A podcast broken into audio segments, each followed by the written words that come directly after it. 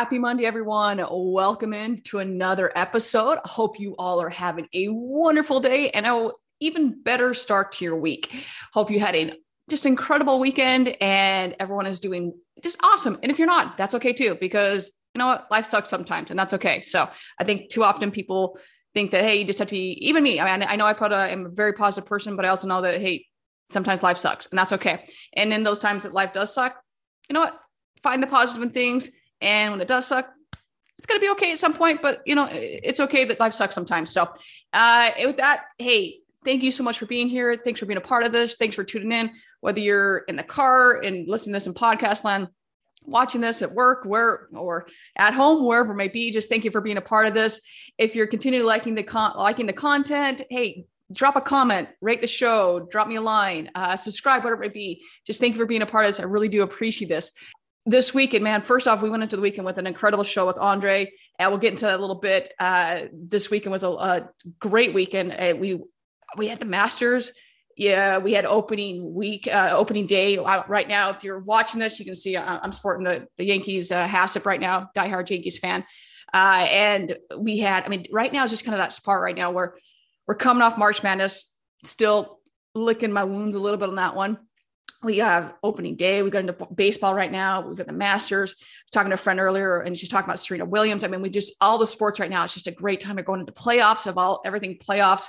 Um, I just had the whole playoffs. I had that whole thing just run through my head right there when I said that. Uh, so it's just a time right now. We've got there's just it's a great time for sports.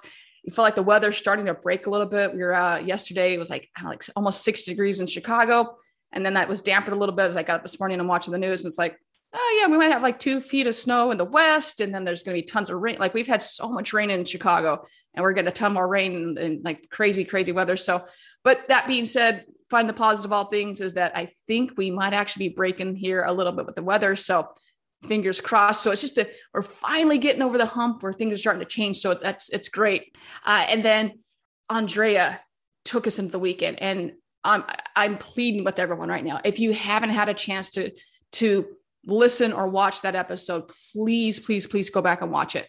And from a selfish standpoint, yeah, I want you to go back and, and you know watch and listen to my podcast. Yes, for sure. But it's more than that. This is an episode and an information and an educational episode that more and more people need to to watch. This is information that needs to get out there more and more, and it's something that needs more airtime, that needs more more time on, on the airwaves. And as Andre and I were talking, I, I it, before he and I met, I just I thought this was something that everyone knew.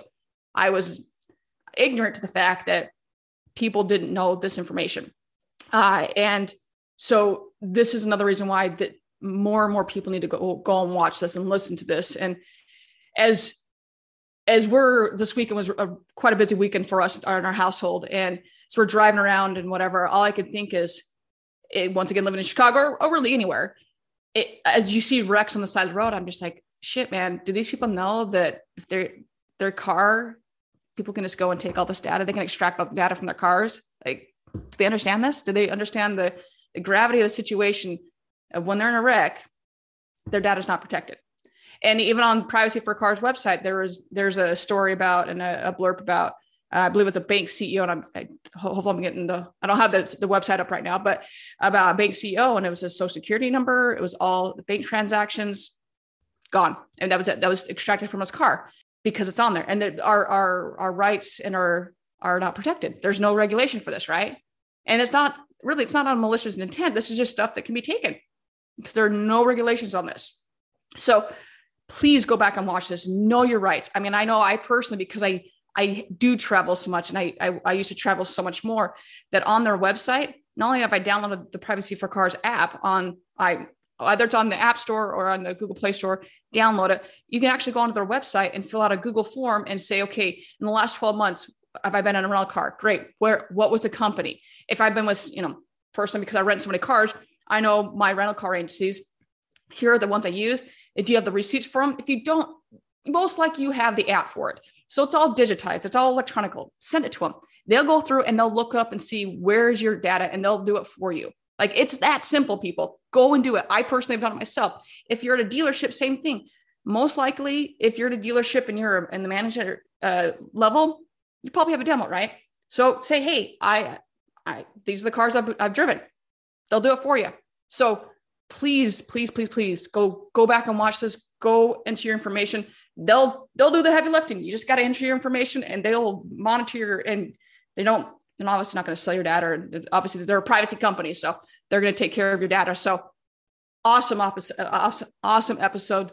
Andrea, thank you, thank you, thank you, not only for being on the show, for spreading the good word, but making a company that protects data. It's just it's that's something that the week before we had Chris Tregas on, and you know once again talking about security and protecting you know the top security things that dealerships can do, and it's it's a really really important important topic that needs to we need to continue talking about it. So just thank you so much for being on the show and like I said, making an incredible company and making it so seamless and easy for for consumers to to do and dealerships to do this. So thank you so much.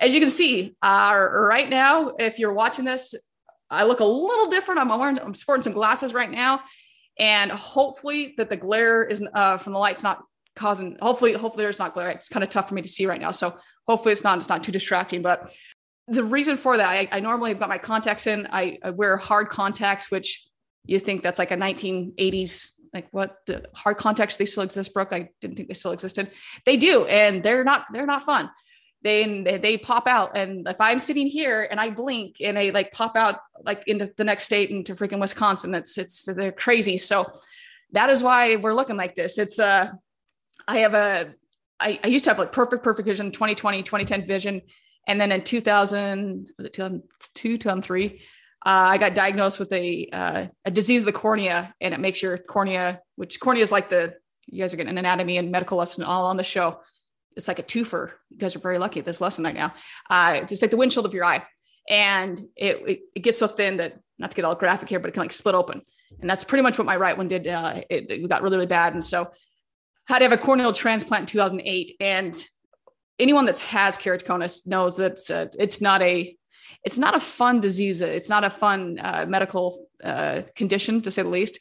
So I am so, so, so grateful for modern medicine and for doctors and surgeons. Um, my I live in Chicago, but when I had this, when I was first diagnosed with this, it was uh, it was out west. My doctors out west, so I, in fact, every six months I have to fly out to Utah and see them, and they're phenomenal, they're awesome. So huge, huge shout out to Dr. Moshirfar and Dr. Meyer out in Utah.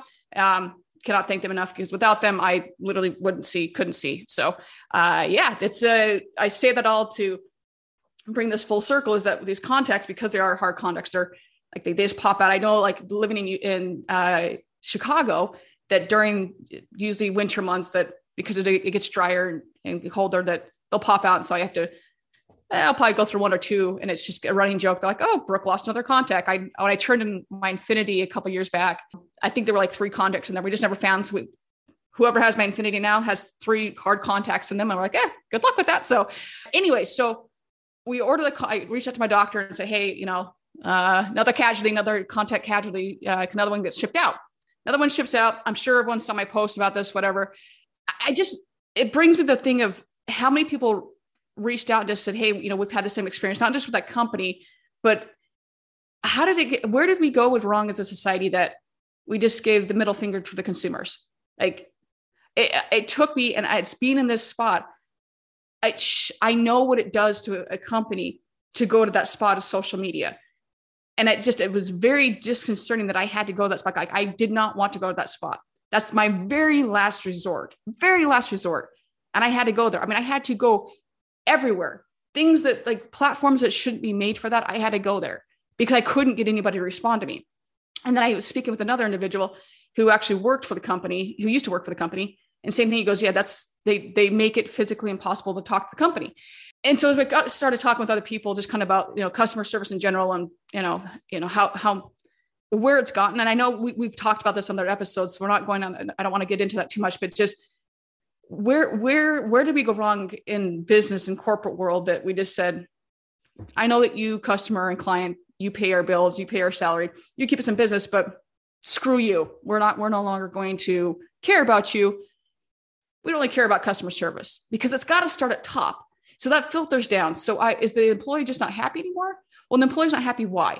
Well, it's got to go up to the manager, right? Well, if the manager's not happy, why is the manager not? So this is all filtering down. So why?